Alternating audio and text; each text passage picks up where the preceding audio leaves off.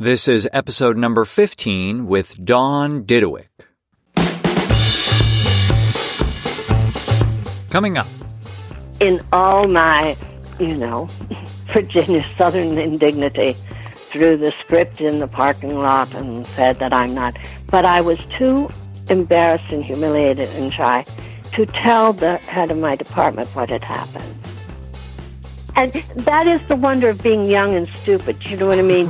you can get by with a lot of stuff. Eventually, I lost all of that because as you know more, people can tell you no more. When you don't really know anything, people forgive you. I would literally take a cab to the audition and then tell them I was too scared to go in. Well, but it isn't that pretentious because that's what happened for you. I mean, that's just yes. how it works. And that's exactly, uh, you just made me almost cry because that's absolutely, no wonder they wanted me to do musicals. I should have listened to them. Oh my God. Hey there, my name is Nathan Agin, and this is the Working Actor's Journey, bringing you in-depth conversations with actors that have been working professionally for decades. Hope you're doing well out there. We continue season two today, and if you're just joining us, we have a number of fantastic episodes where working actors share where they've been, how they do it, and what they've learned along the way. Actors who have been putting in the work day in, day out, and who have certainly had their ups and downs like everyone else. These conversations are meant to inspire and reassure you on your journey. That you're not alone, you're not crazy, and though the road may be long and challenging, there are rewards ahead. And I really want to help you as an actor out there. Be sure to subscribe to the podcast so you don't miss anything ahead and visit the website workingactorsjourney.com where you can get a copy of the guide 12 top acting tips from season one. These are some of the best ideas taken from all the episodes compiled in one place and it's waiting for you. There's also a link in the episode description. Today on the show is Dawn Didawick, an LA-based actor who has worked at numerous regional theaters, has lived and worked in both DC and New York, and also has a number of film and TV credits. It's kind of fitting that this is episode number 15 because I've known Dawn for about 15 years and I am so thrilled that we had this conversation. She has such a rich history in the theater, has learned and seen quite a bit, and has such a great attitude about it all. There are so many fantastic quotes and parts to this. We have a lot of laughs and I'm sure you're going to enjoy this chat. In today's episode, Dawn and I cover doing industrials, dealing with fear, having mentors, working on new plays, sexual harassment and shame, how to keep working, Yiddish actors, passing it on, being respectful, and lots more. Having great mentors and access to outstanding teachers can make the difference in your career. And that's what this show is hoping to do, to connect you with actors that could change your life and make your acting journey easier and more satisfying. And if you'd like to get exclusive access to additional episodes, bonus content, and items that are available nowhere else, I invite you to become a premium member of the Working Actors Journey, starting at just $2 per month at workingactorsjourney.com slash premium. Just to give you an idea of benefits, I recently sent out an exclusive bonus episode with Robert Pine from episode number one. Members learned more about what he looks for in a script, and also how the current state of business, including with services like Netflix, is affecting the middle class performer. More great insights into the life of a working actor. And they also got to know before anyone else who today's guest was. So if those kinds of insider scoops and bonus content are up your alley, become a premium member. Again, just $2 per month to get started. Plus, by joining, you're ensuring that this show continues.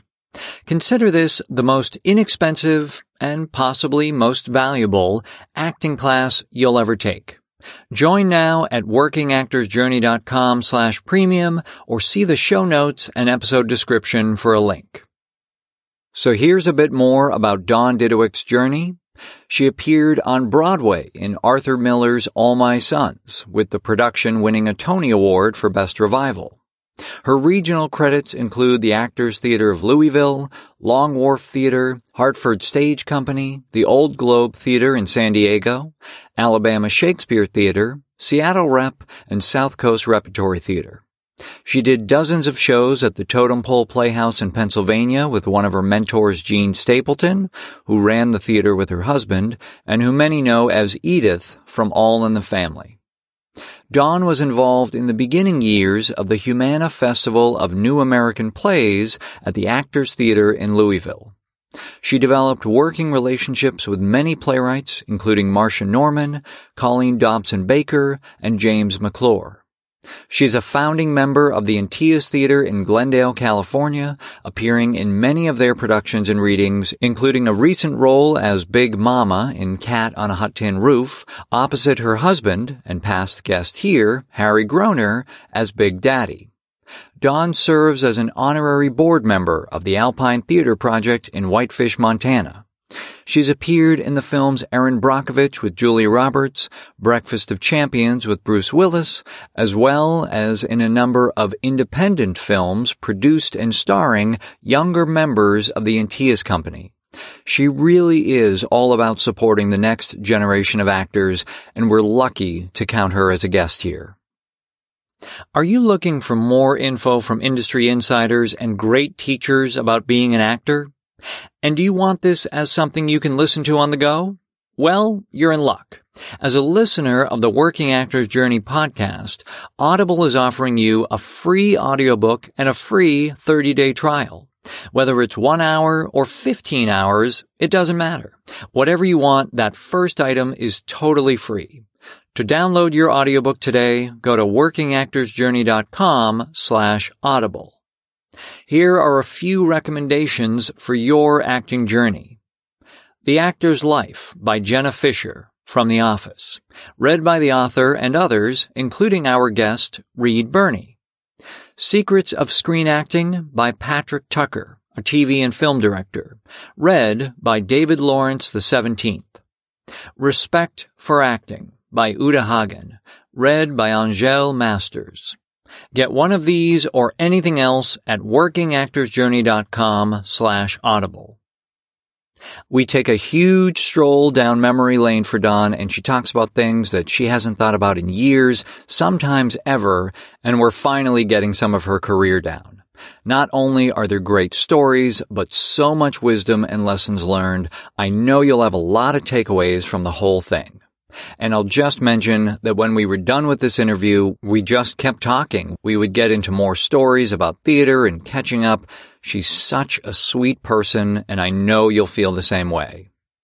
So here we go with episode number 15. Please enjoy my chat with Dawn Didawick.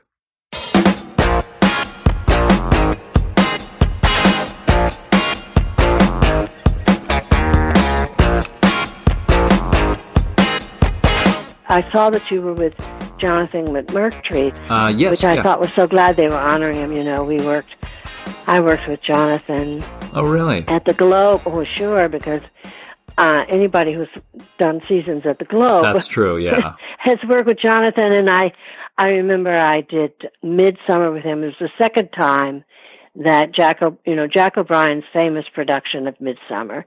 He had done it, and then they brought it back, and I was in that production as Hermia. It was, it was a lot of wonderful people. David Ogden Stiers Mm-hmm. was Oberon, and Oh, yeah. I and Jonathan was. uh He was in that. He was almost. I think he was in almost everything I ever did at the Globe. Hmm. He was just, you know, a mainstay of that kind of theater, and those kind of when you're when you're interviewing and talking about long haul actors, Right. those kind of actors were so important to a community. You know, sometimes they get taken for granted because they stay somewhere. But I came up in a time where actors could have lives in regional theaters. You know, I mean, I Sure. can, I, I remember there were certain actors that I worked with at one theater, and they would be at that theater five years, and then they'd move on, and they'd be at another theater so their kids could go to school they could they could buy homes they could have lives like that that very rarely exists anymore the the alley was I don't even think the alley does it anymore, but they were the longest lasting. Mm-hmm. But my time of all of those people in the regional theater scene, you could choose if you wanted to. And that's probably what I would have chosen to stay in the regional theater world because it was, uh, I was able to navigate that and with my commercial earnings and things like that, I could have an, an okay life. Right. For a woman alone. sure. Well, okay. So taking it back to the somewhat quasi farm roots of, of Virginia. Yeah. So your dad had kind of more of a office or, or, um... well, later in his life. It, okay. The, the roots of my life, uh, in Virginia, I doubt have anything to do with the bearing on my well, that isn't true. You know, that isn't true because I would probably the church life on both sides of my family, um, on my father's side, I probably got the love of theater. Certainly you're introduced to iambic pentameter, pentameter for the first time when you hear the King James Version of the Bible. Hmm. That's when I learned how to read it. Probably when you first have your Christmas pieces and all of that. I didn't learn till later on in life my mother who would always coach me in things you know in those days when my mother was growing up there were the great actress managers and actor managers who took tours all through the country and they would take them particularly in the south there were wonderful theaters there and they would then if there was a child in the show they would cast a child uh, from the local area not have a child on the tour with them. Mm. And I found out later that my mother had been uh, cast at times that she was particularly good at dying, and I and I actually kind of inherited her skills because I remember that even though this was an area of Virginia, our school, even though it was a small school compared to some, we had an excellent forensics in those days forensics program. And we would often win. We would we would be we were very competitive. And then you'd go to the university of virginia and you'd do your plays and you'd have your you know your competitions and i i think that the fact and this is a testament to art in the schools because we had theater we had music things that people no longer have in certain areas of the country. Sure. We were privileged to have, and that helped a lot. But that was a community thing, and that was, um, I think, also that besides the school and the church, I know that. I mean, I, we actually had. I was the actress. My friend Janet Jones was the producer director, and my friend Wincy Dingus was the writer and we would put on things. We did an adaptation of The Little Match Girl that we took to, was so successful in one church, we just took it to other churches. When, and I was able to use my great skill at dying, crawling down the aisles at the end. It was very, very dramatic. So when did you get a sense that um, you know this could be something you would actually pursue as a career? That's that funny thing where other people told me that's what I was going to do. Okay. But the kind of circumstances, the kind of the way that things, the way we grew up, then you didn't, I didn't say it. I just, I just put one foot in front of another and headed for places where, because I, for whatever reason in that small community, I had done a lot of plays. I do remember I had much more gumption as a child than I did as an adult hmm. because you, you say when do you you know do you fight for a role? Well, no, I I'm not a person who fought for a role. But when I was a kid, I remember the first really great role I got was a chicken in an Easter play. I mean, was the rabbit in the Easter play because which was a really existential kind of role because the rabbit was having a kind of breakdown because she couldn't lay the eggs. And it was the chicken who laid the eggs. And she was doubting herself, and the chicken kept yelling at her, "Don't be a dumb cluck." I remember that line so well. But I got the role because I raised my hand when the teacher said, "Does anybody have white pajamas with feet in them?" And I said, "No, but I have such old blue ones and they're faded and so they're almost white and my mother was horrified that I would uh that would out us in that way. But I got that role because because of that. And from then it was just Katie by the door. I was I was off and running. Mm-hmm. But I mean, there were colorful people. My grandfather on one side had a dancing bear. I don't think that's wow. theater, but it's yeah. But the community seemed to know. I remember being cast as I must have been seven or eight, and um, I remember that the power of that first laugh. It was a play that was being done for the community, and all of the little girls who came out had to hug the man, Ronnie Reinhardt, who was playing the father. And I was very shy about those kinds of things. And I said, no, I will do this, but I won't hug him. And of course, there's never doubt in their mind that I would hug him. But I told them over and over, and whenever we'd have rehearsal, I would not hug him. And so when it came to the night, and it came out, and it was our cue, and it came out, and everybody ran up and hugged him, and I ran up, and he was, and I didn't hug him, and I got a huge laugh. I went, oh, sometimes, oh, it isn't it funny the things you remember, the of things course, that you yeah. remember after. So no, I I had always I always hoped, but I didn't I didn't talk about it so much when I went to uh, D.C. and when I was in school. Oddly enough, the jobs that I got were jobs that eventually became, you know, union jobs. I I was I started working in the field because at that time there was a thing called the United States Information Agency. Mm-hmm. Okay. And there were films that were made, and basically, I think you would call them propaganda films. Hmm. You know about, but but that's not you know. And I remember there was an actress who years later, when I was always in the regional scene, and her name I think it was Mickey Grant, and if I was doing Lu Ann Hampton, Laverty, Oberlander in Louisville, she was doing it in uh, I don't know India or Cincinnati or Indiana. Sure, yeah. And she had been my. I had been the blonde girl, and she had been the brunette girl, and we were we were in those films together with the perfect families and the, all of that. There were just there were commercials, there were ways of making a living. Well, so I want to jump in there and just hear more about were you studying theater at American University? Yes, and I would go back and forth. It was just it was an odd time, Nathan, because there were people who were passing through that school.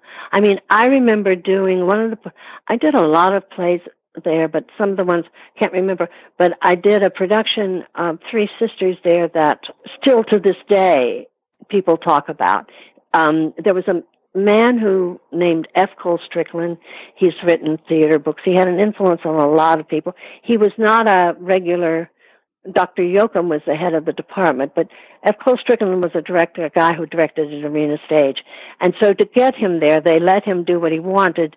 And so he peopled his productions with the students would play, for instance, I was Irina, but if he had to get a machine and he got an actor in the community, somebody who had worked at Arena or somebody like that. So our productions were quite often pretty good, mm, you know. Yeah. And um but I remember it was just a time where there were very interesting people. I remember doing at that I never talked about that was funny, it's like one of the productions I did of the trial that so I played this. And there, and by the way, there are actors who are out here who are still, Bert Burns, I worked with him for years. In this play, the person who played the lead ingenue was Goldie Hawn. Hmm. On her way to, it was just a bunch, uh, there was a, um, she became kind of famous until she died, who was in the school, but she it was music was her, and, that, and she became her name was Cass Elliot. She became Mama Cass. Oh, okay, yeah. So it was a time where, in that little, you know, how certain pockets of people will all pass through and and um, on their way. That's sort of what this bunch was like. And I got I won I got some kind of scholarship from the National Arts and Letters Society, and I took that and I went back and forth between D.C. and New York, and I I studied with Milt Katselas, and then I studied with Uta Hagen. So there was both the university, but then there was this other thing that happened to me later in New York. But I went back and forth because I had I was able to earn good money in industrials and trade shows and I had clients and I learned a lot about what you have to do business wise to keep going and I traveled around the country. Uh, it was both good and bad because I could earn money. Uh, and then finally I did land in Europe, but it took me a while I had had a situation happen that had just made me think that I wasn't going to ever come to New York, that I would go in and out, but that I could have a, I could work eventually in regional theaters. I started in Washington at the Washington Theater Club, which was a very kind of exciting place. And at a very young age, I started working, had no idea what I was doing uh, on one hand, I was doing the classics at the university, but at this theater, I was Grandma in the Sandbox, Stella and Pinter's Collection. I can't remember. I did some Picasso play. I well, not there, but at another, I played Eurydice and Orpheus and Eurydice. I mean, it was a very exciting. I mean, I I could have stayed in that area. You know what I mean? Sure. Um, I mean, in my mind, I could have stayed there, and then as I was getting paying jobs or getting calls because I they would call the my the, the head of department would say so and so has called and I had gone to an audition that had put me off so much that I thought I would never go to New York and eventually I was able to get over that. And was it the attitude of the director or or the circumstances or well, yeah, I had done you know work I mean, besides the fact that I was working at the university and doing plays there as a student, but um, I was also, as I said, at the Washington Theater Club. So I don't know how this person had called the university and they were it was a director from New York. And you know, when you're in a, another town, you think that a director from New York, that's a big deal. Sure. You know what I mean? Right, of course. So, and you're a student. So it was an adaptation of Miss Julie set in the South. Mm-hmm. And the other actors, two of the other actors I knew, one of them I had worked with, had a wonderful working relationship and a continuing, then lifelong relationship because he went to New York and became a, a wonderful African American actor named J.A. Preston, who eventually got known because he did Body Heat. Okay. And then he did certain um, movies and uh, he he worked in New York quite a bit. So he was in it. So I, that and another woman that I had done things with. But when I had the audition with the director and I got the role, then there was uh, he had asked that I don't know. It's like dinner, and we went to dinner, and it was there was an interview in which he then, after I'd had the role, started asking me the most intimate of questions. Hmm you know, this is these these are the stories that have sparked the Me Too movement. Right, of course, yeah. And then it culminated in I find that when I work with an actress in a role like this, that it's best for us to live together during that time. Oh, jeez. And I, in all my, you know, Virginia Southern indignity, right. threw the script in the parking lot and said that I'm not. But I was too embarrassed and humiliated and shy to tell the head of my department what had happened. Sure. Mm. I wouldn't, didn't tell them. I just, I, because they knew I had gotten the role, but I said that something hadn't worked out. I just, I just couldn't. You know, I thought this was an important person and that my not being able to I, I was not going to allow this to happen to me and so I just couldn't I somehow associated all of New York and everything that was going to happen to me. And then eventually it was so interesting because when I went to New York and you know, in the old days in New York, you would go to equity. There was the equity office. Mm-hmm. Everybody mm-hmm. went there. And you would go and you'd look for casting calls and that kind of thing if you didn't have an agent. And I remember the first time I went there, there he was. And instead of looking like a big New York director, he just like looked like a sad little out of work man. You know what I mean? Mm. and all the years that I was in New York, I, I would see him from time to time. Never once did he ever speak to me or say anything, nor did I to him. But I think about that now and how it, it did affect me. Then I got a call after that. It was hysterical because I turned down something I would have loved. There was a call from a man who was called Randi the Amazing. And of course it turns out he's a famous magician. Mm-hmm. But the fact that I got a call from somebody that frightened me.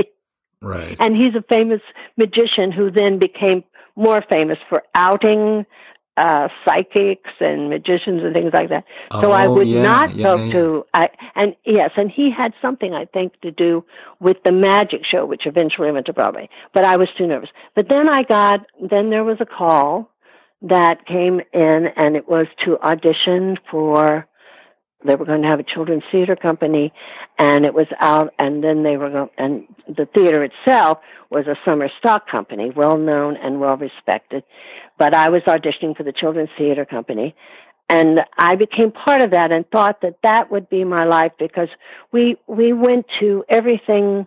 We went to hospitals we went to mental institutions we besides schools. I i found it very rewarding. And then I got my equity card um, because then I eventually became part of that stock company, and that's the theater that was run by the man named William Putch, who kind of formed my work ethic.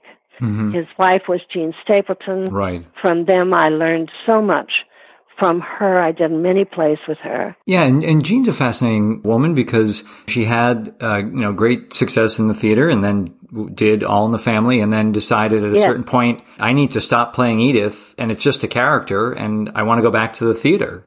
Yes, oh yes, she was always. I mean, she always was a theater actress. I did. Um, and she. I never thought of her as leaving the theater. I mean, there were plays I did with her twice the show off I did mm-hmm, right. one time I played I was the young woman, Amy, and then the next time I did it I was with her I was Clara, the older daughter.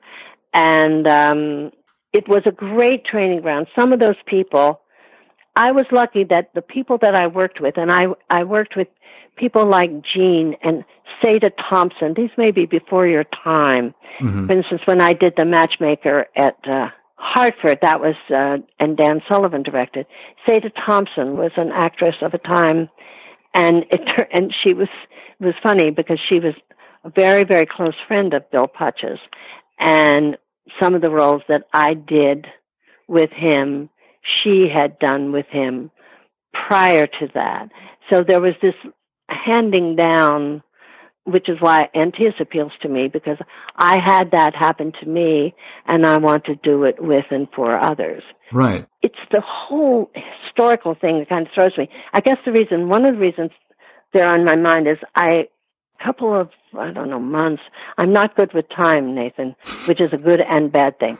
um, Michael Gross, you remember Michael Gross? Sure, yeah. From, uh, sent, he did Family Ties and lots of other stuff, yeah. Yes.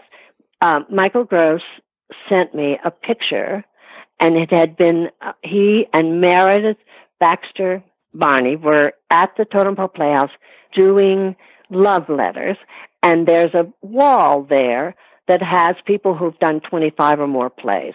And it's not a lot of people, but my picture's there, so he sent it to me saying, guess where I am? So they've been on my mind, and since then, I've seen both of the kids that mm-hmm. um, Bill Putch and Jean Stapleton had two children, yep. both of whom became very successful in the field. One is a TV director, and the other is a uh, an executive. Has been an executive with, I guess it's NBC, but she's been very successful. And um, they've been sending out. I just received just recently a picture of a production of Bus Stop I did there. Oh And yeah, okay. all those yeah all those memories are flooding back so those places actors were able to i dare say i don't know young people who can say i was able to do 25 just think of being able to do 25 plays most of them leads just one after another right. and not and not always you know yes i did all the british sex comedies but i also did come back little sheba and i did inge i did bus stop Mhm. and I did the show off and I did very serious kinds of plays there. To be able to do that and to also, there were other theaters that I did many plays at, plus the regionals. I don't know if there are opportunities like that for young people Sure. anymore, which is why theaters and um, organizations like Antaeus are so important because where else are you going to get it? I mean, I knew that if I, I would actor theater, I'd be at the Globe, St. Louis Rep, Hartford Stage, Seattle Rep. I mean, the list goes on of all the places. So, did you have goals in your mind, or how did you work on? Okay, I want to start getting to these different regional theaters. I mean, how how did it, or was it just was it just the wind that blew you from place to place? Well, I wish I could, if I had had a plan, who knows what would have happened. But I try to think that there are, re- no, you know, some people, I didn't have a plan because I, I just went to New York, uh, eventually, hmm um, eventually, what I mean, I was always going to New York because I had the. I was lucky enough that my roommate in college, I would go and I would stay with her, and I would, um, and then I'd get something and I'd go back to D.C. or I'd go off, and eventually I became. I lived in New York, and then when I started really concentrating on doing regional theater, and um, because before that I would do a lot of these industrials, do a lot of stuff because it was it was good money. And once I started getting some commercials, I had enough of. I mean, I had waited. I'm a practical till I had somewhat um, a little bit of a savings that when I came to New York that I was going to be able to take care of myself. These are things they don't teach you in school. Right, of course. And, and now, were you just auditioning for these industrials and commercials on your own, or were you had did you have No, an agent no, in you had to get- okay, New York was better than LA. You have to have agents. And when I first came to New York, that of course was the thing. In DC, I was able, I knew people, hmm I knew the agencies, and one agency sends you to, I mean, I got my first job, Nathan. I didn't even know, I didn't even have a resume. Hmm. I remember the man saying when he hired me that my first, the first USIA film he went, I said, I don't have a resume. And he said to the guy, God help me, am I really going to do this? said, and that is the wonder of being young and stupid. You know what I mean? you can get by with a lot of stuff. right, Um, eventually, I lost all of that because as you know more, people can tell you no more. When you Mhm. don't really know anything, people forgive you. right. But as you know more, Well, and so when when you were going, you know, back and forth to New York, or even you made the the decision to be up there, was there ever any intimidation uh, auditioning alongside or, or working alongside people who had gone to Yale or Juilliard? You know, feeling like well, you that needed. yes, it, here here was the thing. When I was in D.C., I honestly thought that because of my kind of crazy how I got into the business, Right. how I kind of started doing it, which was these, I mean, these kind of odd. I would just go to these things and get them, but I didn't really at that time have an agent. I felt that because I had gone to this school, because in, in DC, everybody went to Catholic University and it was Father Hartke, and I had been with this odd bunch of people who did, go, went on to, some of them became famous movie stars, but many of them, like me, worked all their lives. But Right. we didn't have the, we didn't have the cachet that the Catholic University had. We didn't have, and I thought, um, because I hadn't gone to Yale or Juilliard or Carnegie or any of those schools that I was lacking something and I really was intimidated when I first would go up to New York. I would literally take a cab to the audition and then tell them I was too scared to go in because I didn't mm-hmm. think that my background. And then I started getting jobs and I started working with people and realizing that I don't know how to say this nicely, but that, oh, no, it didn't matter. I was qualified. Right. But I didn't know because I didn't have the, do you know what I mean? I didn't have that pedigree. I right. thought that that pedigree, and it kept me, as I said, fear kept me from doing many things, fear and feeling inferior to the people who had a certain kind of credentials. And I eventually, just by the very fact that I was working, I, I would see it, at first I started seeing it in the classes I took and I thought, hmm. And then I started, particularly after I started getting jobs, I went, oh, okay. And so I just kept going on. I didn't have a plan so that I, I was too, I was my own worst enemy as I think actors who have those kinds of feelings. I, I would be too embarrassed. I would do auditions for very, before I got an agent, because I got commercial agents very easily, and I had opportunities, but everybody in New York thought that I was a singer dancer, no matter what I said to them. Hmm. That I was, everybody thought that's what I was, and I would get calls, I could get into anything if it was a musical. But I kept telling them that I didn't do musicals. Right. But there was something about my look, my aspect, my energy right. that they thought that I was a musical person. It's so fascinating because you, know even not having the quote unquote pedigree you mentioned, you know you're you're studying or, or took classes with Uta Hagen. Yes, I got it. Yes, yes. I would just, it's like everything else. I'm telling you, in those days, I remember a job that I got that was very interesting. There had been an actor, Channing, somebody had been a friend of mine, I've worked in some job. He said, and you never know who people are. And there was going to be a season out, you know, the John Drew Theater in East Hampton. Okay. And there was going to be a season there. And I'd already done, was this the first time I did it? Many plays that I did, and back in those days, I did plays more than once, which is also a good thing. I didn't, you know, but this was a production of What the Butler Saw. And this was a season that Edward Albee and Richard Barr, who produced all of Edward Albee's plays, decided that they wanted to do a season and they wanted to direct. Mm-hmm. Orton plays and their plays. Richard Barr, who was a famous producer at the time, um, and he wanted to direct, and Albee wanted to direct. So I literally, Channing said to me, um, they're doing it and they're doing the season this summer and they're doing what the butler saw. I'll tell him that you would be a good person, I'll mention him to. And of course, I go into the office. I literally just walk in the door and the, the woman takes me, I mean, somebody takes me in, I guess, but I go in the door and I introduce myself and I say, oh yes, I know about you, fine. You'll, yeah, that'll be great and we'll see you at, and I just gave me the job. Wow.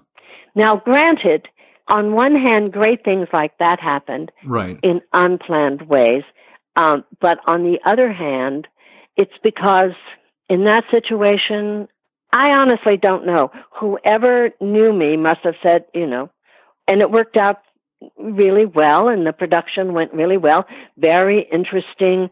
I, Betsy von Furstenberg, some guy who's that everybody would remember him. I can't remember, but he was a big soap opera star, but he was like a lot of those guys that were soap opera stars. They'd been theater actors and they wanted to have some money. Right. And they made a, and it was quite a wonderful and exciting time where I learned, I learned a lot as I always did.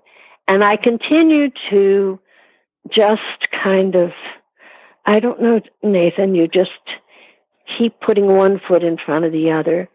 You would want certain agents and you would want to go up for certain roles and please stop saying, you know, that you're going to sending me in for a musical that I'm going to have to say no to. Right. That was a fear too. I probably should have explored. Not that I didn't study voice. I did study voice. Uh, and my voice teacher was always trying to get me to go for things, sent me to people, but I, I had some bad coaches that frightened me. And so that was not, I mean, when I married Harry, I said, no windows, no musical auditions. I was really afraid of it.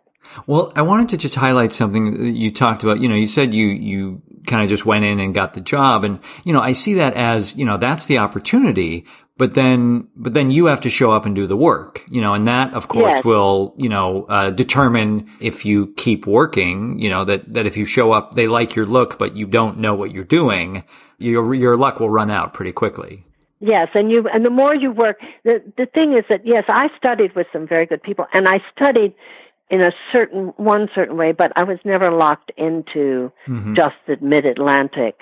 I mean, I took two years in New York where I studied with a Shakespeare teacher named Robert Smith, who just was the opposite of everything I'd ever learned in school when it came to, and I studied, um, and and that's how, and that's how I came to do Juliet uh, in Romeo and Juliet at the York Players. Hmm. And then from that, I did many plays at the York Players in New York, which was a wonderful place to do. So one thing would lead to another. Sometimes you would sacrifice one thing, but it would lead to another. Do you know what I mean? Sure. Yeah. And I mean, and that was something that was definitely a recurring theme for you was working a number of times at, at one theater. Mm-hmm. And, and how do you feel like you uh, maintained that relationship or, or how, you know, what did you do so that, you know, year after year or even uh, a few years in between, you know, you'd come back? I remember, you know, this is, you know, I'm going to say something and it's uncomfortable, but I'm going to say, tell you what a director said to me once, Mhm. which is what, when I came to his theater to work, he said to me, you are the perfect regional theater actress. You have an age span of 30 years and you are able to do almost every single kind of theater. So it was very helpful to have somebody there who could, do you know, and that's mm-hmm. the kind of people that would be. Sometimes I remember I would do, I did plays in which the ingenue may have been older than me. Do you know what I mean? Or the Right, leading right. lady.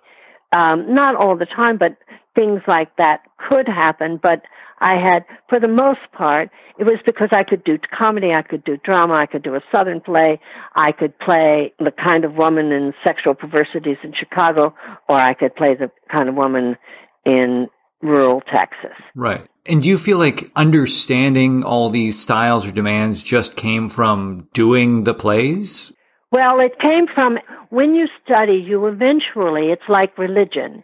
You take from each of these disciplines hmm and you create your own, uh, you create your own way of working. When you say to me, when you were asking me at one point in some letter about how you work, well, the first thing I do is I take the play, I turn it over, I look at the title, and I look at the author.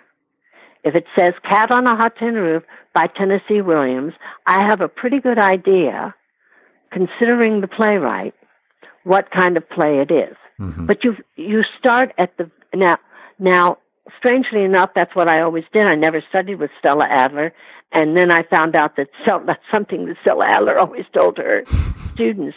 But on one hand I might approach a Williams play in the same way on certain levels, but I probably approach playing Cecily in importance of being earnest mm-hmm. somewhat differently. Just because when I look at the play and I look at the playwright, I know that I'm going to be in an English garden. I know that I need to do my study, that the reason I probably don't eat is that I have on white gloves in which the buttons come up all the way halfway up and to get the glove off and that the cucumber sandwiches weren't like cucumber sandwiches we see today in those Mhm. little they were rolled up so you could take the very tip of it was like a little roll like a cigarette Oh, these are all things that I would study and learn about when I'm doing the importance of being earnest Mhm. and the very costume and how I sit and how I behave and whether the politics of the day, the morals of the day, what's going on in the world, the climate, everything. So you just have to be a lifelong sponge and you never stop studying. The play, the time, the place, they all affect how you do a certain play. But the study is the same. And I became like Harry. Um, I became a person who had one way of approaching a role. And eventually, I became a person who really is almost off book before I go into. In the old days when I first started out, you know, as we were taught, oh, you can't learn your lines until you know where you're going and all that stuff. Now, part of that was we didn't have time because we went from one play to the other. Right. you know what I mean? Right, right. You were doing a play at night when you're in when you're in that you're doing a play at night and you're rehearsing in the daytime. And so for another one. And it's not just as a matter of age, it's a matter of uh, finding out that you are not the kind of actor that's going to be locked in because you know your words. You're going to be freed. Right. Freed to explore more. So your process changes. Yeah, and uh, you know, you bring you bring up Harry, and and I actually, you know, I do want to ask a, a couple questions because uh, I know he's been such a big part of your life. When you met him, he was choreographing uh, some cheers in the play Vanities, and then pretty quickly you were both actors uh, in A Christmas Carol after that. Mm-hmm. And do you feel like you picked up anything early on from his technique and and No, not no, No? not not then. Okay Uh, these were things that we came to. No, early on, I certainly appreciated Harry's work, but these were things that we developed hmm as we worked around because I, Harry and I worked together on those plays, and I was doing. It's like I was doing Lu Ann Hampton, Laverty Oberlander. He was probably playing Nick and Virginia Woolf. I can't remember right which year was which, Right, right. but um, and I remember when I find when I started seeing him, I knew that he was multi-talented, but I didn't quite understand about this musical thing, okay how good he really was, and so I remember the first show he got, which would have been the first Broadway show, okay the musical version of Playboy the Western World. Hmm. They were doing it out of town at Cohoes New York, and I remember I had flown in. I was working somewhere. I'd come in, and the people who were doing a very interesting group of people had had Jacques Levy and Margo Sappington, the whole old Calcutta crew.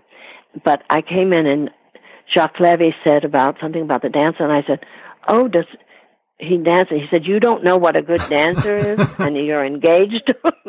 I didn't realize. I was I was stunned when I oh, Wow, saw yeah. it. That that that production had to come to New York. Unfortunately, it was at the time of the large newspaper strike, oh and that's one of the reasons it didn't come in. But the numbers and the physical comedy that he did in that show was some of the most extraordinary I've ever seen in any show anywhere. And I'm so sorry that a larger audience didn't get to see it. Yeah. Well, I know Harry and you have worked together, you know, in the same plays a number of times over the years. And I was curious what your routine is when, when you're working together. Do you try to keep the work separate from your personal life? Is there no division? Is it all constantly rehearsing Well, wherever you are? It depends on the play. Yeah. Um, there was when we did Cat on a Hot Tin Roof. There were scenes in it we would never we we never rehearsed it at home. People all thought always thought that we rehearsed it. We never rehearsed it at home. Okay. It was too Yeah, they're, they're heavy. it was too raw and it Yeah. was not that kind of thing. When we were I remember when we were doing The Bear, we did rehearse a little bit at home. Now, when we were on the road, we did we did a very interesting production.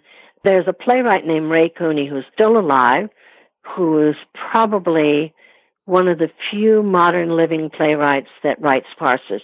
You know how hard farces are to write. Mhm. And um, so when people might not understand how well constructed his plays are, I did them when I was when I was a young cute thing. I did his um, British sex farces, but he wrote, but they are extremely funny. And he was doing a play, the Coconut Grove Playhouse, and this was Tony Randall's last play okay. called Caught in the Net, and Ray directed it. Now that play, every day we ran the lines. Every day we we run lines together, hmm but we do not the same way when we did Born Yesterday and when I did Billie Dawn. We ran lines, but we don't necessarily work on it. You know, we may discuss it when we're out to dinner. We may Sure. discuss things, but we don't we don't impose because because that's stuff that we we do with the director. We're pretty disciplined about all of that. We're very disciplined about the line thing Mhm. because usually there are a lot of them, and you need to, you know, when you do a play, Nathan, you just that's what your life is. That's the other thing people. I think that's been the shocking thing for my brother to learn. You know, and people in my family that when you do a play, you start out it, your whole day is sort of about it. How you go about your day Right. is about what you're going to do that night or that matinee. Sure. Yeah. You you start thinking about it, you know, six hours before you Yes. have to get to the theater. Right. Yes, it's not, you know, what you can't do the night before, what you do do during the day, what how much you can take on. That's why it's always so much easier in a way when you're doing regional theater because you're not at your home where you have all those things. Well, I, I guess I could take care of cleaning this closet, or I, you know, I'll do this paperwork or Right. this extra thing. There you concentrate on the play. And when you're doing certain kinds of plays, you just have to because physically it's all about keeping your energy and your focus. I don't think people quite realize that. Yeah. you know. Yeah, no, absolutely. I mean, it's a, it's a great point, and it really uh, until you have to do it and you you discover it yourself, you're like, oh, I yeah, I got to pay attention to this. This isn't something I can just I can wing. Yeah. It is really important. Just like I've learned from all the great actors that I have worked with. Um, yes, you learn things, and we have a shorthand. Um, just the same way I said, I probably work on certain plays a little differently than I do others, Right. depending on what they are. I, I, I may, even though it is the same process, there's always something a little different depending up, upon. And I think that um, the same thing happens. That Harry and I, over the years, have gleaned things from each other's process. We both have a similar work ethic. Right. We both have a um, a similar dedication and devotion. Uh, he's a research junkie to the extent that I'm not. Mm-hmm. I I I think the worst I've ever seen him. I mean, the best and the worst, but it was hysterical. Um, he was doing the play with Frank Galati at Steppenwolf, and he read 52 books. Holy cow! Yeah. How did he have time to do the show? Well, because in those situations, you know, we've come to a point, and that's a, that's also the thing that happens in an actor's life. When you first start working, you just want to work Right. for the most part, unless you are somebody who from the beginning has a plan, has that kind of agent who has a, you just want to work, and working is, a, and then you go, I don't want to just work, I want to work with, do certain roles, it becomes about the role, or maybe even, um, depending on, on the director, becomes about that. And then it becomes about, I want to make some frigging money. Yep. Yep. you know, or you want to make a career move that puts you in a certain uh, category and it becomes about career. And then eventually it probably goes back down again towards uh, if you are lucky enough to have made some money and been wise about not going crazy, which happens to some people when they start making money. They live a lifestyle that's, it's like we knew when we were in the serious money that we couldn't always live on serious money Sure. because it would be episodic money again. Do you know what I mean? Right. So we were always very, we were careful. And when we could have gone mad, we didn't go mad. And you go, if I'm going to take a role, I want Harry for certain kinds of roles. He knows a year in advance, and we plan our year. Okay. So that's why he read 52 books. Got it. No, um, you know, and and and sometimes you can make that commitment if you're comfortable en- enough that you can say, yes, I will do this, um, and so and so for you, and I will do this and so and so for you. Um, so it's always an ever fluctuating process of decisions about am I some people never get out of the money thing. Mm-hmm. I worked with an actor on a film, I'm not going to name him, but he's never, I don't think, either had a movie or a television show. And he's a very good actor and he takes it seriously, but he said to me, I'm about the money. I have, he just has to be always making big money. I get that. I get that. I think we all would like to, but sometimes our decisions are based on how we want to live our life. Mm-hmm. And if we can, if we have enough money to live that we won't be, and that doesn't happen that often, Nathan. You know, I think Angie said something about the middle class actor or right in some ways the upper middle class actor um having enough money to have a mortgage or own your home right, or right.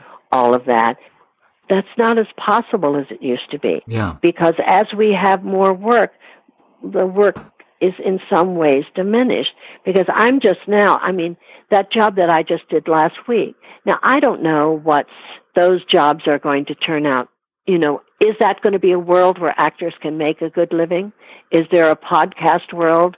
I mean, this is, I told you it was exciting to me because I've never done anything where I'm working with actors in England. Yeah. I found that really interesting. And it it pays okay. But I've done web series mm-hmm. and had wonderful roles on a web series, you know, really great.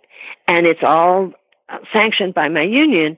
But those webs and Hulu replays them and different people replay them, but the actor isn't getting the proper remuneration. And I, that's all, it's all new Wild West territory for us out there. Yeah. So I'm glad there's so much work, but I used to know, you know, when I did a commercial that I was probably going to be okay for the year. Mm. I don't know if people who do commercials know that anymore. I don't. I don't know. I think you're absolutely right, and and and certainly the amount of work and and time it can take just to book a commercial or book a co-star role, you know, you're really lucky if you're booking one a month, but that may not even pay for your rent that month. Um, yes. You know, and so it's a very different landscape.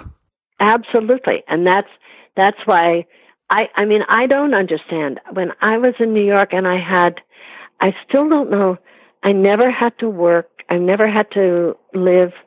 I had a roommate, dear beloved Claudia Stern, who is no longer with us. But for the most time, I lived by myself, was able to find ways to, you know, maintain the apartment.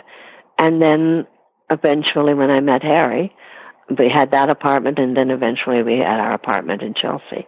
Right. But I, I don't know how they do it. I, I guess people live five, six people to apartment.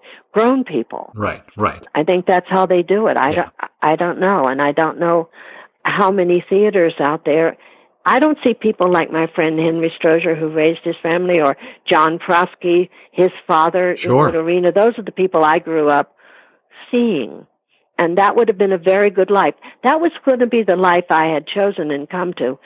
Even though I didn't have a plan, I eventually, I went, well, this is what I'll be doing. But then I met Harry, mm-hmm. and I did realize that this was something different, that he was a triple threat, and I just had this feeling that he was going to be able to work in all of the areas. Right.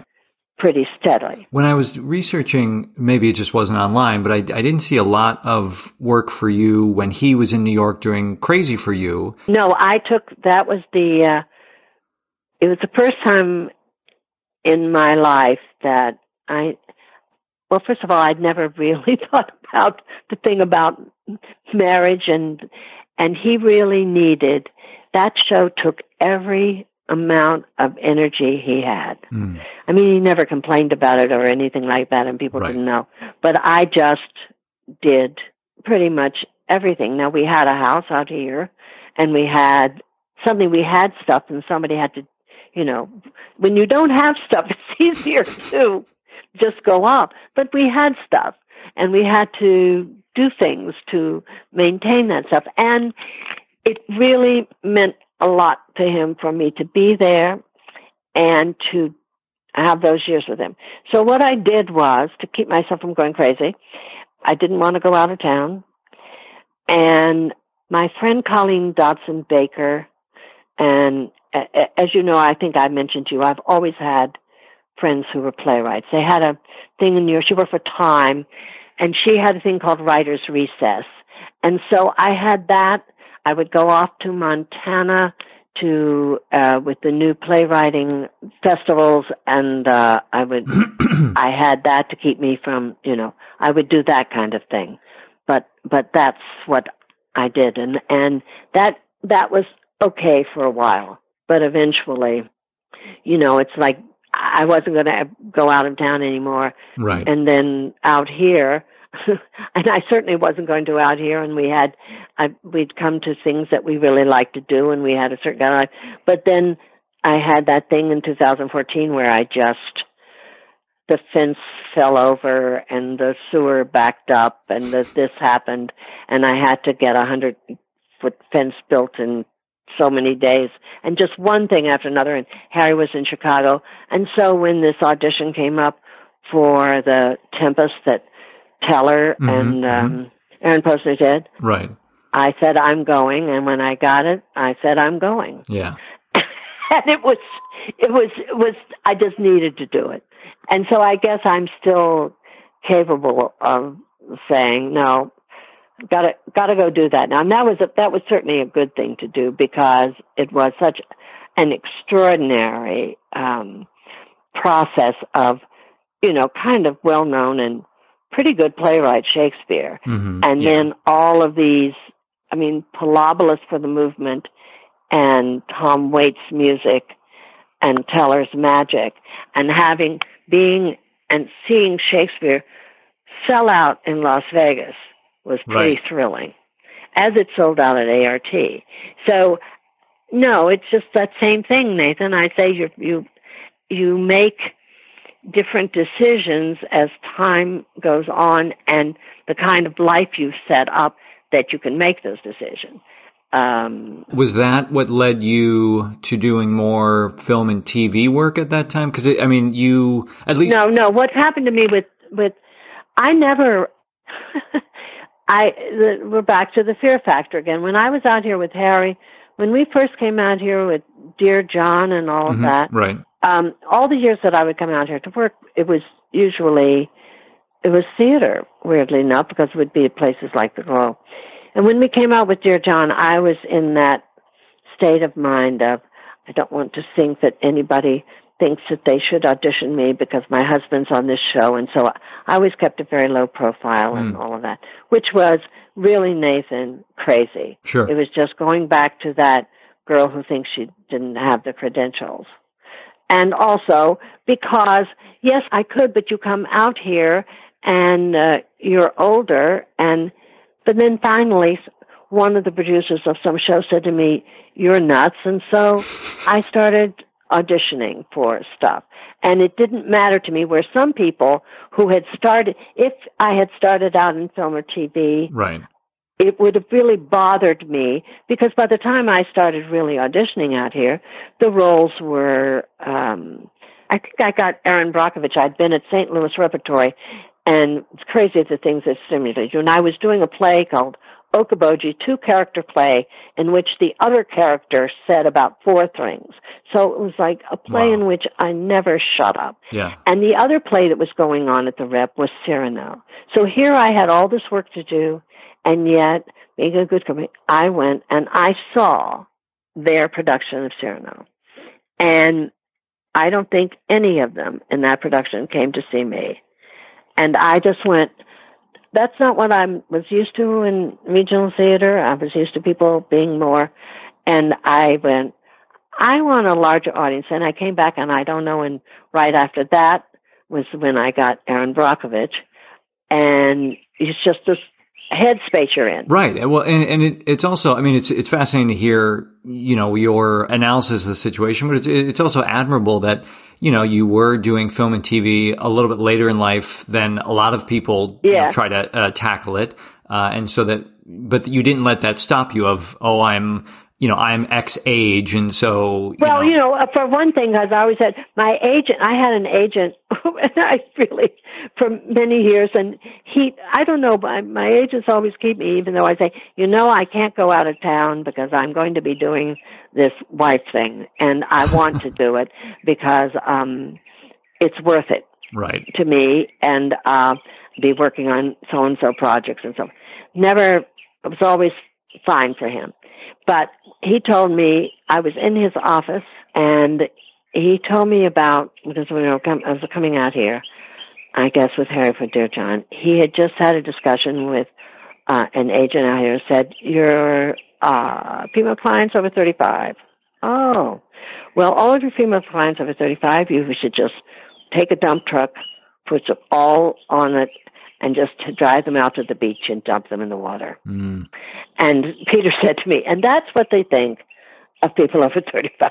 wow. And I said, well, okay, I'll know what I'm dealing with. I didn't, I didn't because it hadn't been, it wasn't my passion. It wasn't my love. It wasn't what I had been working in. Do you know right, what I mean? Right. I was, I was okay.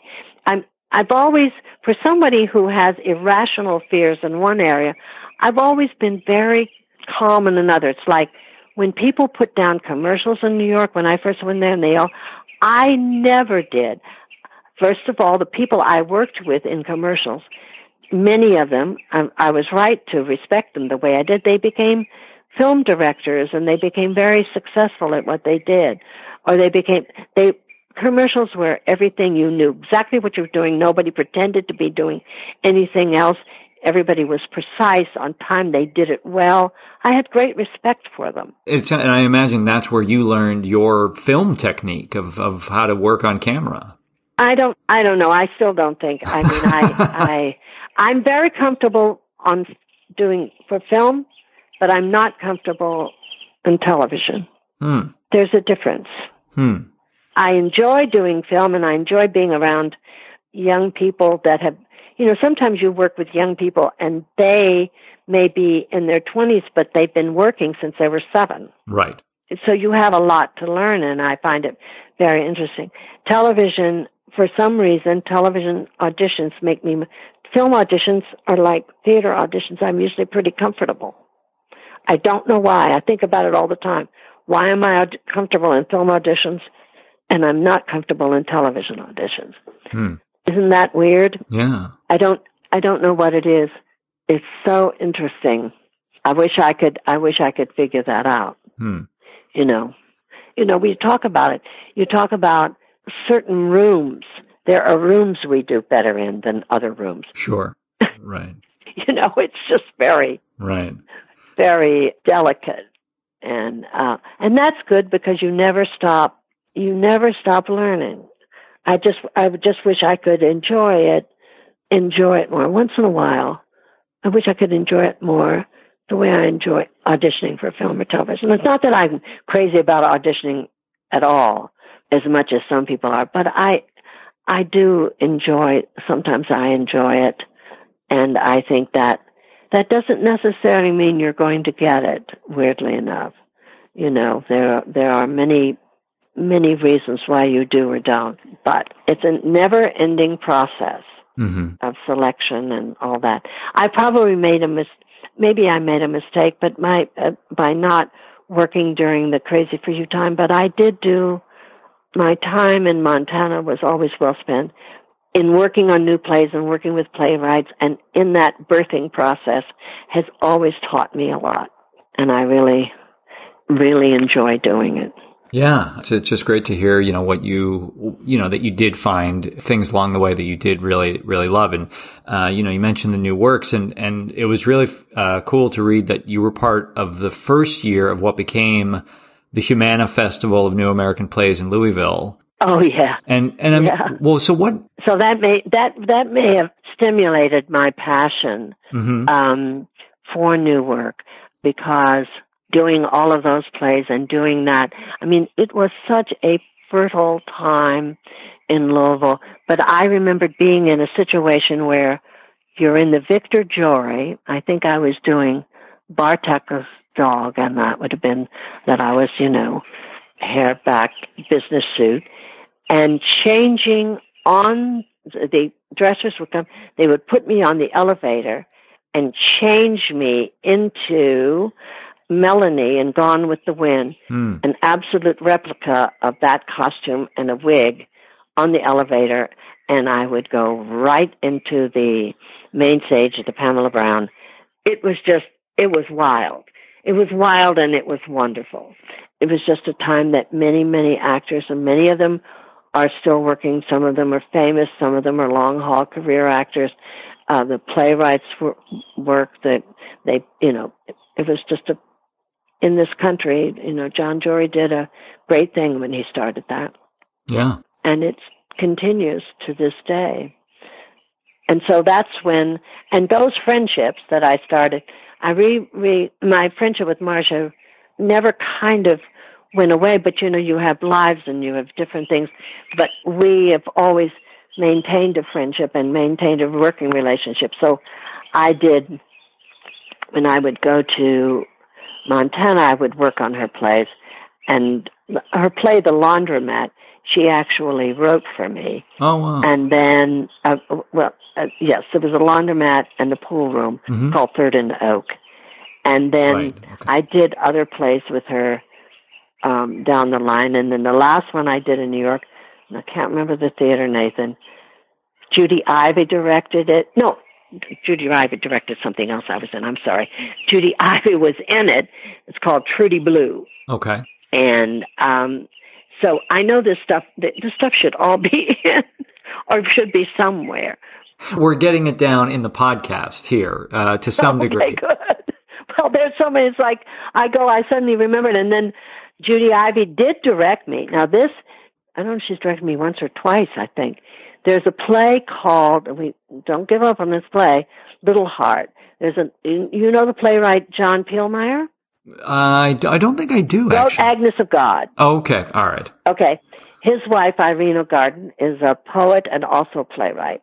And she wrote a play based on the activist nun whose nickname and artist was uh, Little Heart. I've done it now with so many different women in the league. I, I play uh, a nun that actually existed, just as Little Heart did. Hmm. And some of those nuns still come to it. And I've done it with the leads with We've had Christine Estabrook. We've had all kinds of them. The last time I did it, a couple of years ago here, was with Amanda Plummer, who's very right for that role. It's one of those plays that no matter how you who you get connected with it, can't seem to get it. And and I'd done it once with Harry, and then the last time I did it was with Michael Gross. Hmm. See, there's all sorts of stuff going on that Right. people don't know about. Right. Well, what I what I wanted to comment on is it. You know, it sounds like a lot of the people that you connected with, whether it was Marsha Norman or Jean Stapleton, there were these things that maybe happened by luck or happenstance, and you were just in the right place at the right time. But then you made it sounds like somewhat of a conscious effort to maintain these friendships and professional relationships. Uh, you know, from that point. Well, I don't. I don't know if I made it. You know, there are certain there are certain friendships that are going to be friendships no matter what. Sure. But there are some certain ones that come from the fact that you work really well together and you respect each other's work. And Mm. if you're in um my friend my friendship with the playwright James McClure was like that. We were very good friends.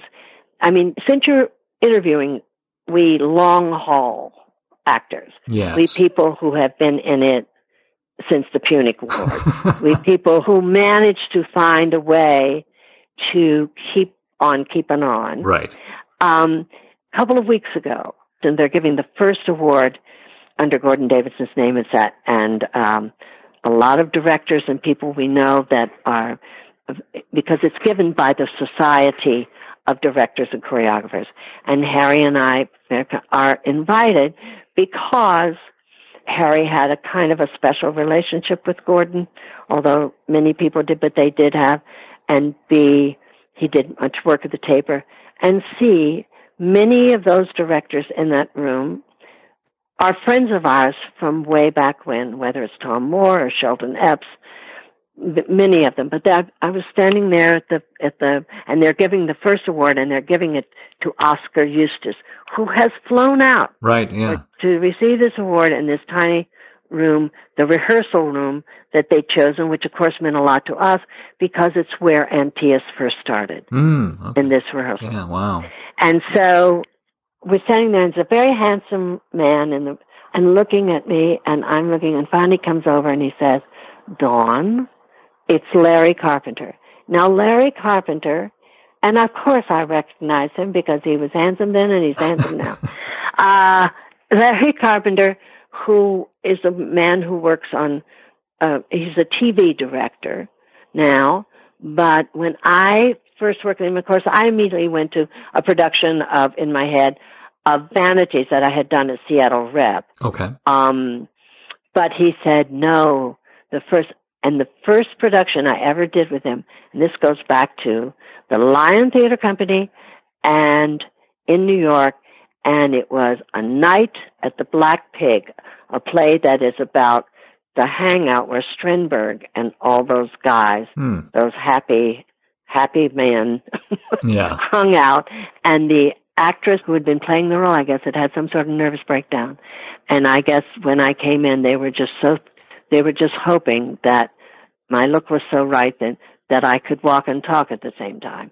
But, uh, you know, when you come in and you save the circumstances by coming in. And it was a wonderful experience for me and made some lifelong friendships uh, people who, such as Jim McClure, because at that time he was an actor in it, Greg Grove, all kinds of people in it. John Arnone, the only play I think he's ever, was one of your more famous set designers. There's just the list of people in that play, um, and that company that has a history because it spawned directors like Garland Wright. He was one of the heads of it, and and uh, and Larry and I looked at him and I thought, both of us registered that long term, and of course he's interested, wants to know about. He's very interested in Antæus.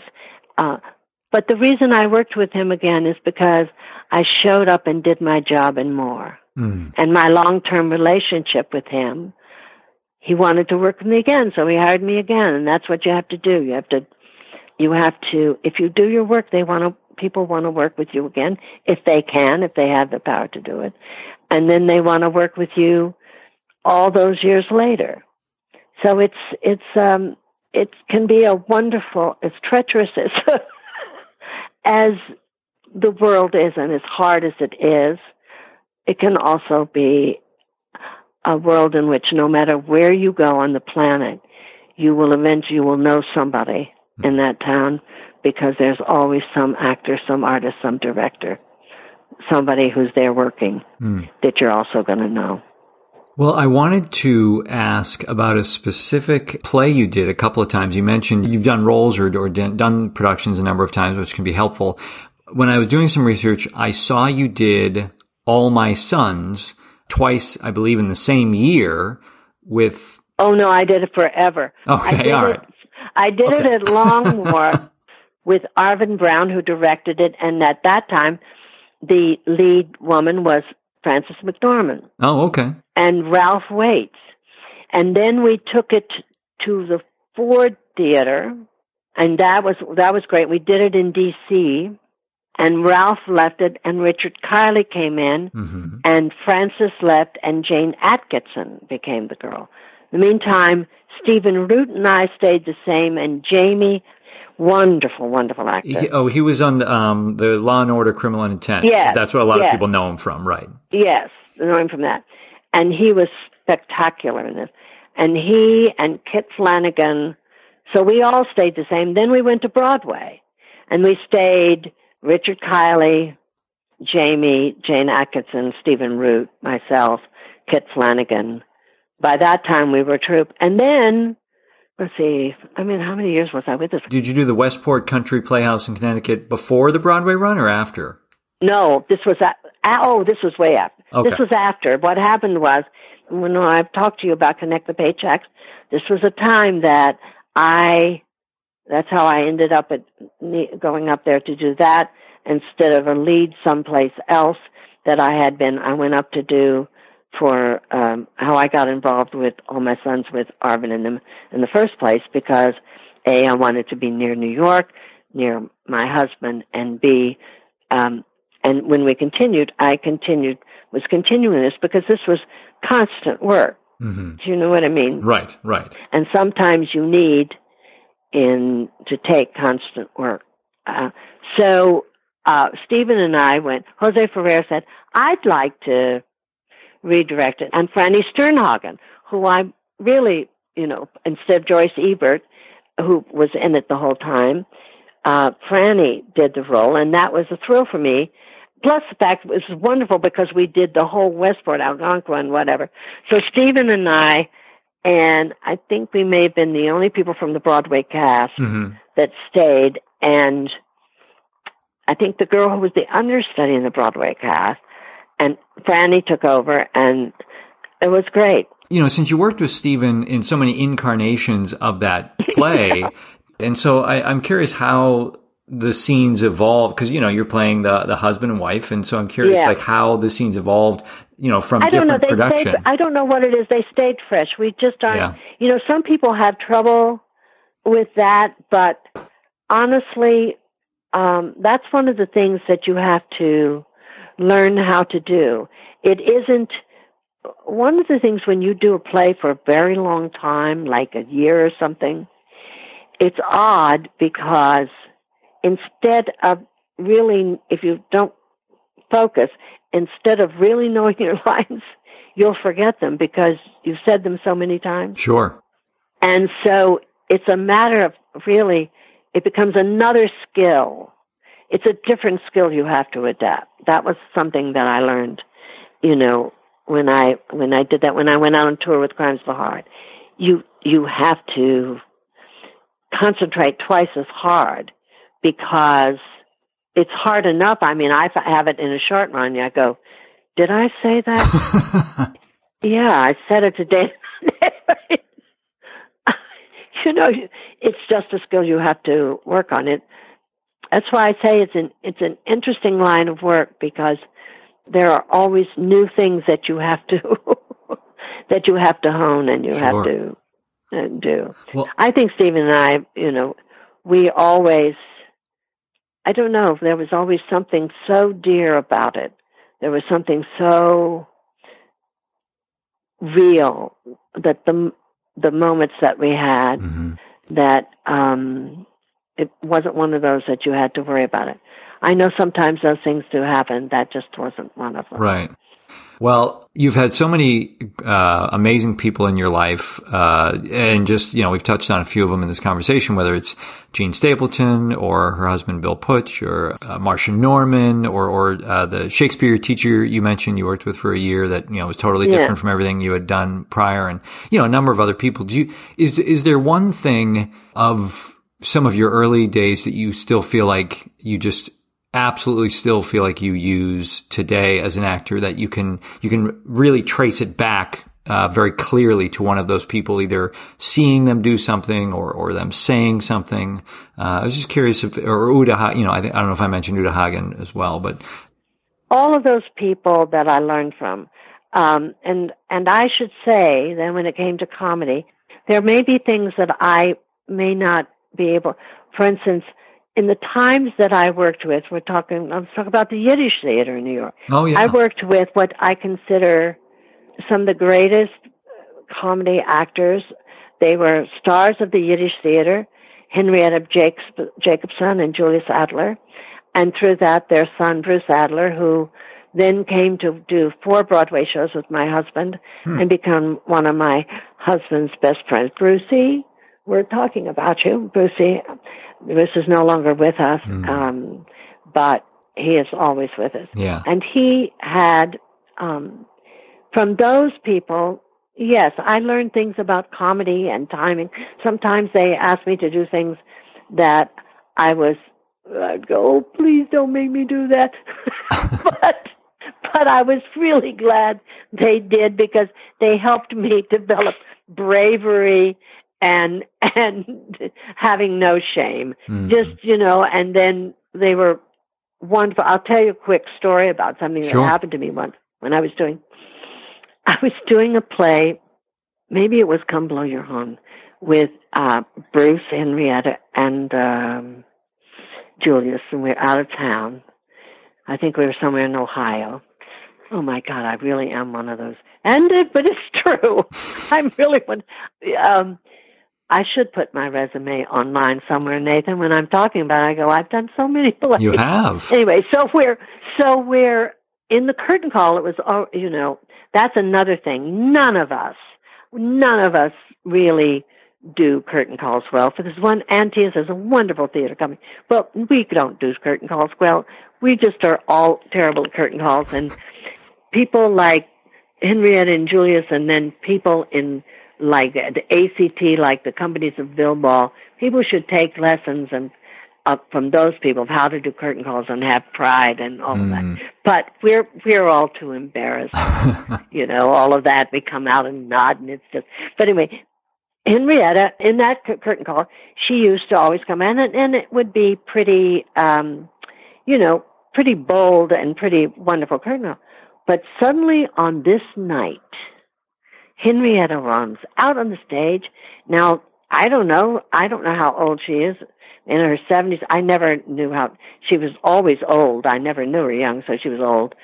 Um, and she runs across the stage and jumps straddle on Julius and does a, a backward, goes down to the audience backward, Holy holding on to Julius wow. by her legs away.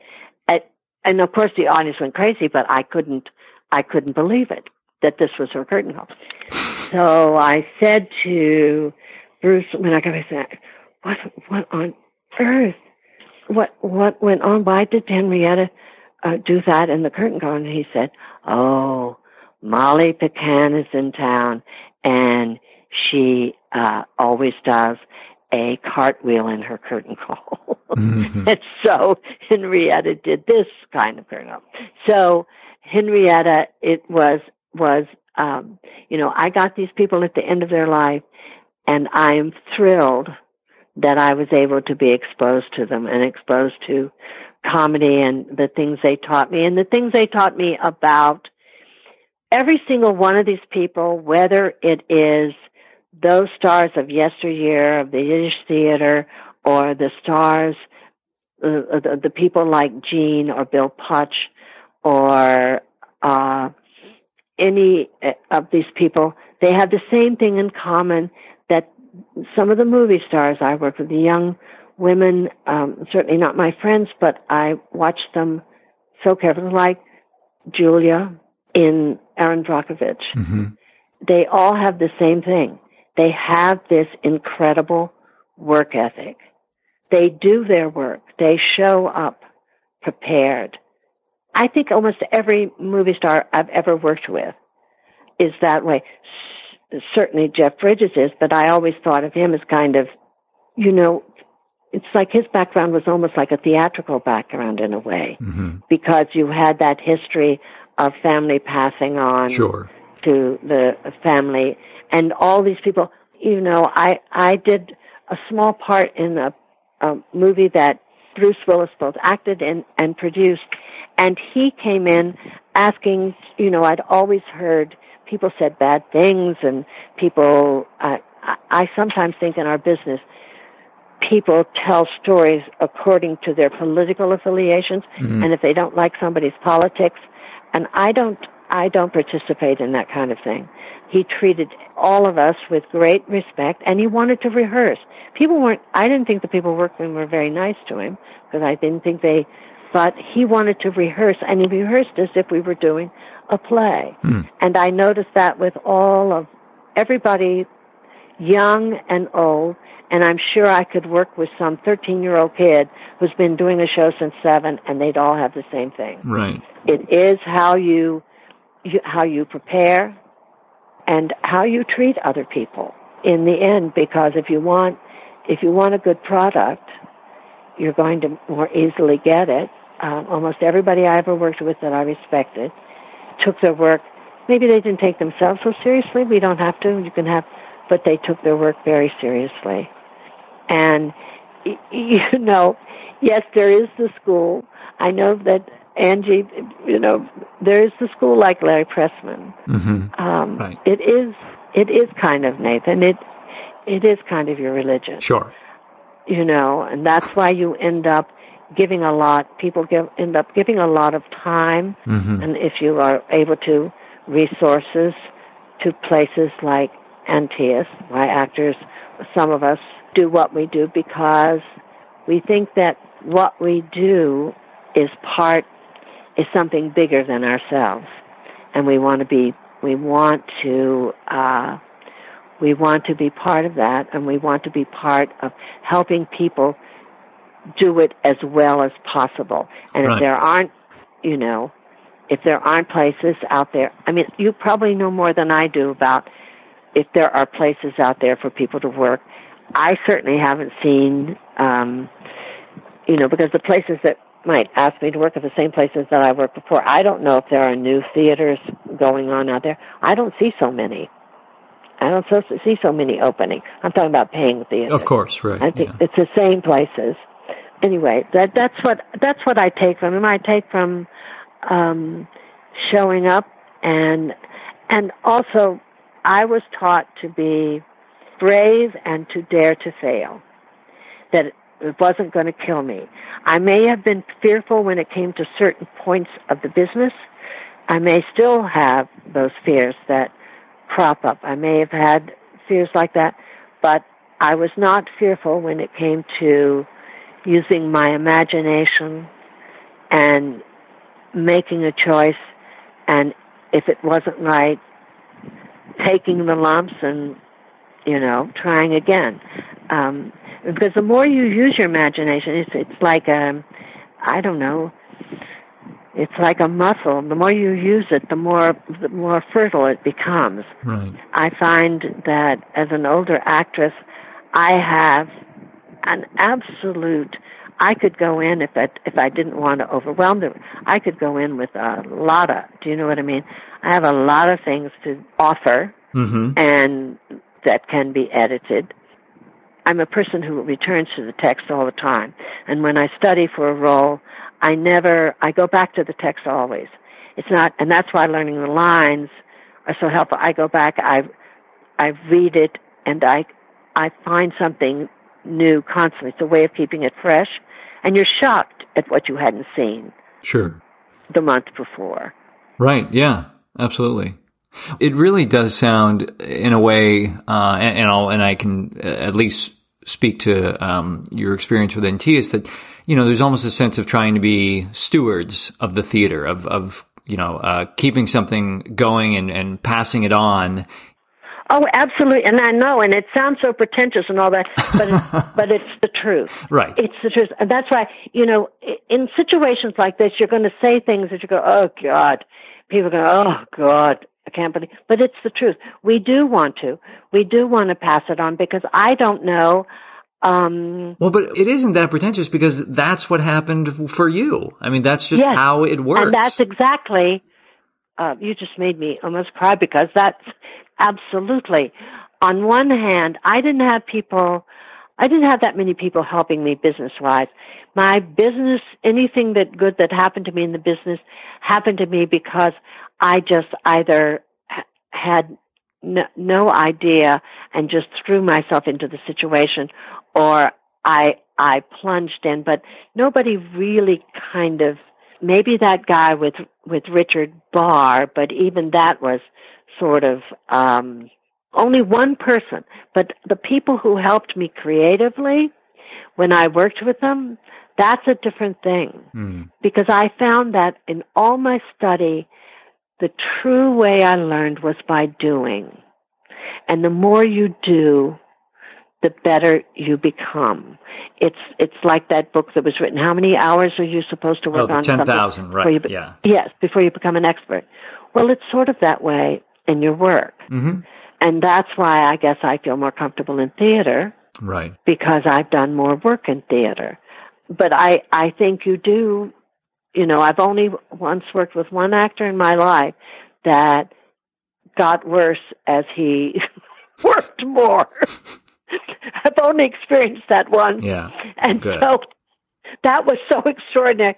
But for the most part, everybody improves. It's the same way of I never put down when I was coming up and all those ingenue roles. hmm and people would go, oh, oh, and I never put them down.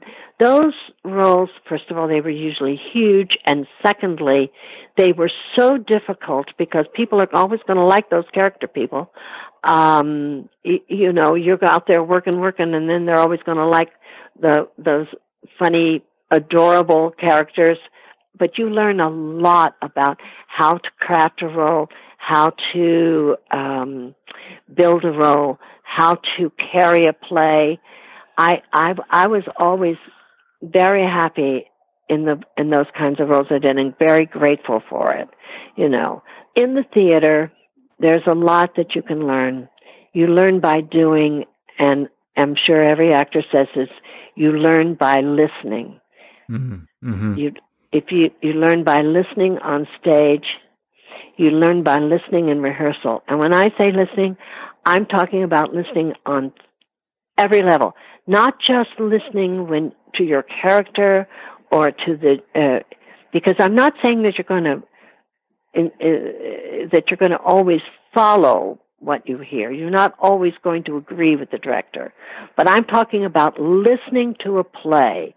Over the period of years, I have learned I can be in a rehearsal and after the first two readings, if the music of that play, because all plays to me are scored in a way, if the music is wrong, I'll know we're in the wrong direction. If the music is right, even though we have some bumps, I'll know we're off in the right direction. If you do enough plays, you you do start to hear things mm, mm-hmm. as if it's scored. I mean, I go to readings to hear that say, are we on the right track with that? If we were to do that play, right. and I'll go, no, these hmm. people don't have the uh, play's not scored right. It's not music, and it can happen in scenes. You can have everything's really going well, but one scene, it's just the tone is off. It's not the music is off. I think that happens when when you've done a lot of theater, or maybe it's just that is one of the ways I work. Sure. Um, I hear things in a you know, almost in a musical way, even though no wonder they wanted me to do musicals. I should have listened to them. Yeah. Oh my God. the final question I have is, you know, we've talked a lot about uh, anxiety and, and, and fear and, and, and no matter, you know, what age you are or when you are an actor, that stuff is always present. So I'm curious, when you feel overwhelmed or unfocused or, or you've lost your focus temporarily, what do you do to ground yourself or, or what questions do you ask yourself? Like, how do you kind of get yourself back to that healthy place again? Well, it doesn't so much happen. Oh, sure. I mean, it does. Ha- I guess it does ha- happen uh, in performance. For me, it's more in in business areas than it is performance. Okay. I have ways of breathing uh, I do wish that it was taught more in schools now. Theater etiquette. I came up at a time where theater etiquette was very important, and older actors taught me, and in no uncertain terms, about behavior in the dressing room. Hmm. Um, and that isn't taught. I mean, I I have actors that I dearly love to work with on stage, but I dread being in the dressing room because people need people need to have uh, quiet. Some people, uh, you, you know, we we we were never. You did not vocalize in the dressing room. I think that's even against equity rules. Hmm. Um, I, I'm stunned by it going on, and when you get older, you either have to decide to be the old fart and say something, or you fear, I don't want to be the old fart, I'm not going to do it. I'll just go and I'll go someplace else right. to get quiet. But I'm a person who likes, to, I, I t- get very quiet. Uh, when I prepare at the dressing table, it's a, it's a process of becoming. And by the time I leave that table, I have become the character. Talk about pretentious, but it's absolutely true. Sure. It's all the things that go on and the thought, and I do do breathing things. I may not do the kind of med, but breathing is, I like listening. I believe that acting is breathing. And so I do go off and, um, if I have to calm myself down, I do it by breathing. yeah. I bring myself to a place of, but to do that, I generally have to have calm and quiet. I can't have all that chaos right, that right. can go on. And, and I was very happy in this last production to see that the children that we worked with had absolute total theater etiquette. Somebody that these children are studying with. Mm-hmm. Some of our older actors didn't, but the children were fantastic. Oh, good. And I was really that that makes me, you know, hopeful yeah. because it's it's important. I mean, to allow people to become Mm-hmm. in a reasonably less chaotic. Um, I think about it now, and I think when I came up as an actress, and I feel so badly about it. You know, everybody smoked in the dressing rooms. Everybody Yeah. smoked. Can you can you can you conceive of that now? And I remember actresses saying, "If I can't have a cigarette, I wouldn't be able to." Well, that's just hogwash. We're not able. You can go Right. step outside. People step outside and smoke. But I remember it all. But of course, I remember when people smoked in theaters, Right. in the movie theater. right. Right. Yeah. Oh my God! I know. That's the only reason I. And when I smoked, I started smoking because in my acting classes, Oh. the professor smoked. Everybody around me smoked. I couldn't stand. it. I finally lit up a cigarette, and the, the the smoke became my you know as defensive. It was called. I called it defensive smoking. oh, gee. I couldn't. I couldn't believe how everybody's just puffing away. Yeah. Times do change. Oh yeah. Well, and I, rem- uh, you know, you hear stories of actors that, uh, you know, might have had a drink or two before the performance, and they, the, somehow they make it through it, and I don't understand that either. Well, that that is. Um, I've certainly had experiences with that, but in all honesty, it it was English actors. The place that I was in Yeah. it was the English actors who had something, the drink. something about their their training, right? um, and they may think that you know, but, but no, no, it doesn't make them better. Um, I had one um, one production I did of the Lu Ann Hampton Laverty Oberlander play. I did twice. The one she had like three husbands. I can't remember. And in one of the productions, one of my husbands, I realized, and um, I was just, I read him the riot act. I mean, I can Mm. be, Yeah. you know, I, I really, and he, and he was very offended and didn't understand, and but never did it again. I had only one bad situation. I'm just telling you. I did a production of Dark of the Moon that had been off Broadway, and it was taken to a theater in Ohio, and it was a very interesting production. All these gorgeous black witches that were naked, and the lead boy was naked. He had won the After Dark.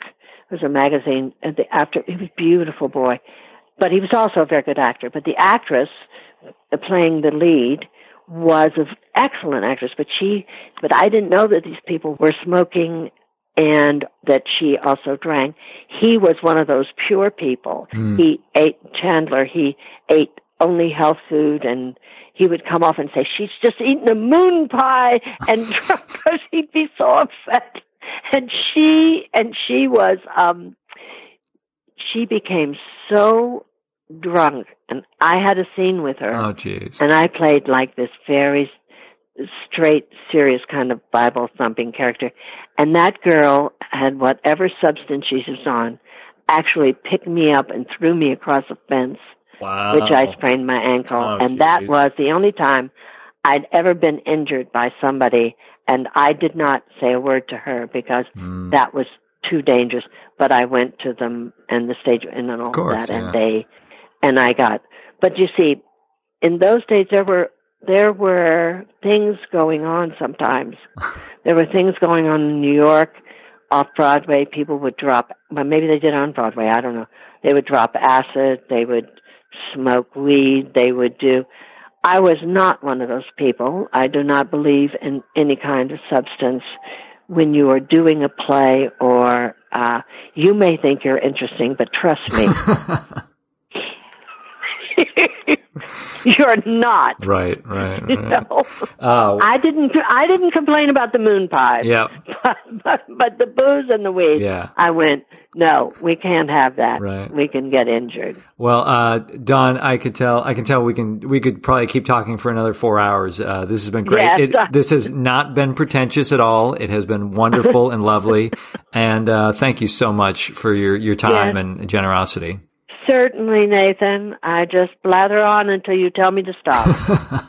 well, this this has been great. We we had a great time.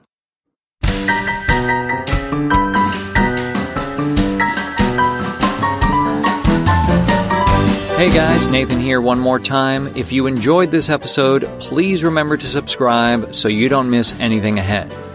Be sure to visit workingactorsjourney.com for additional info and links for items mentioned in today's episode, as well as all the episodes. You can follow the show on Facebook, Twitter, Instagram, and YouTube.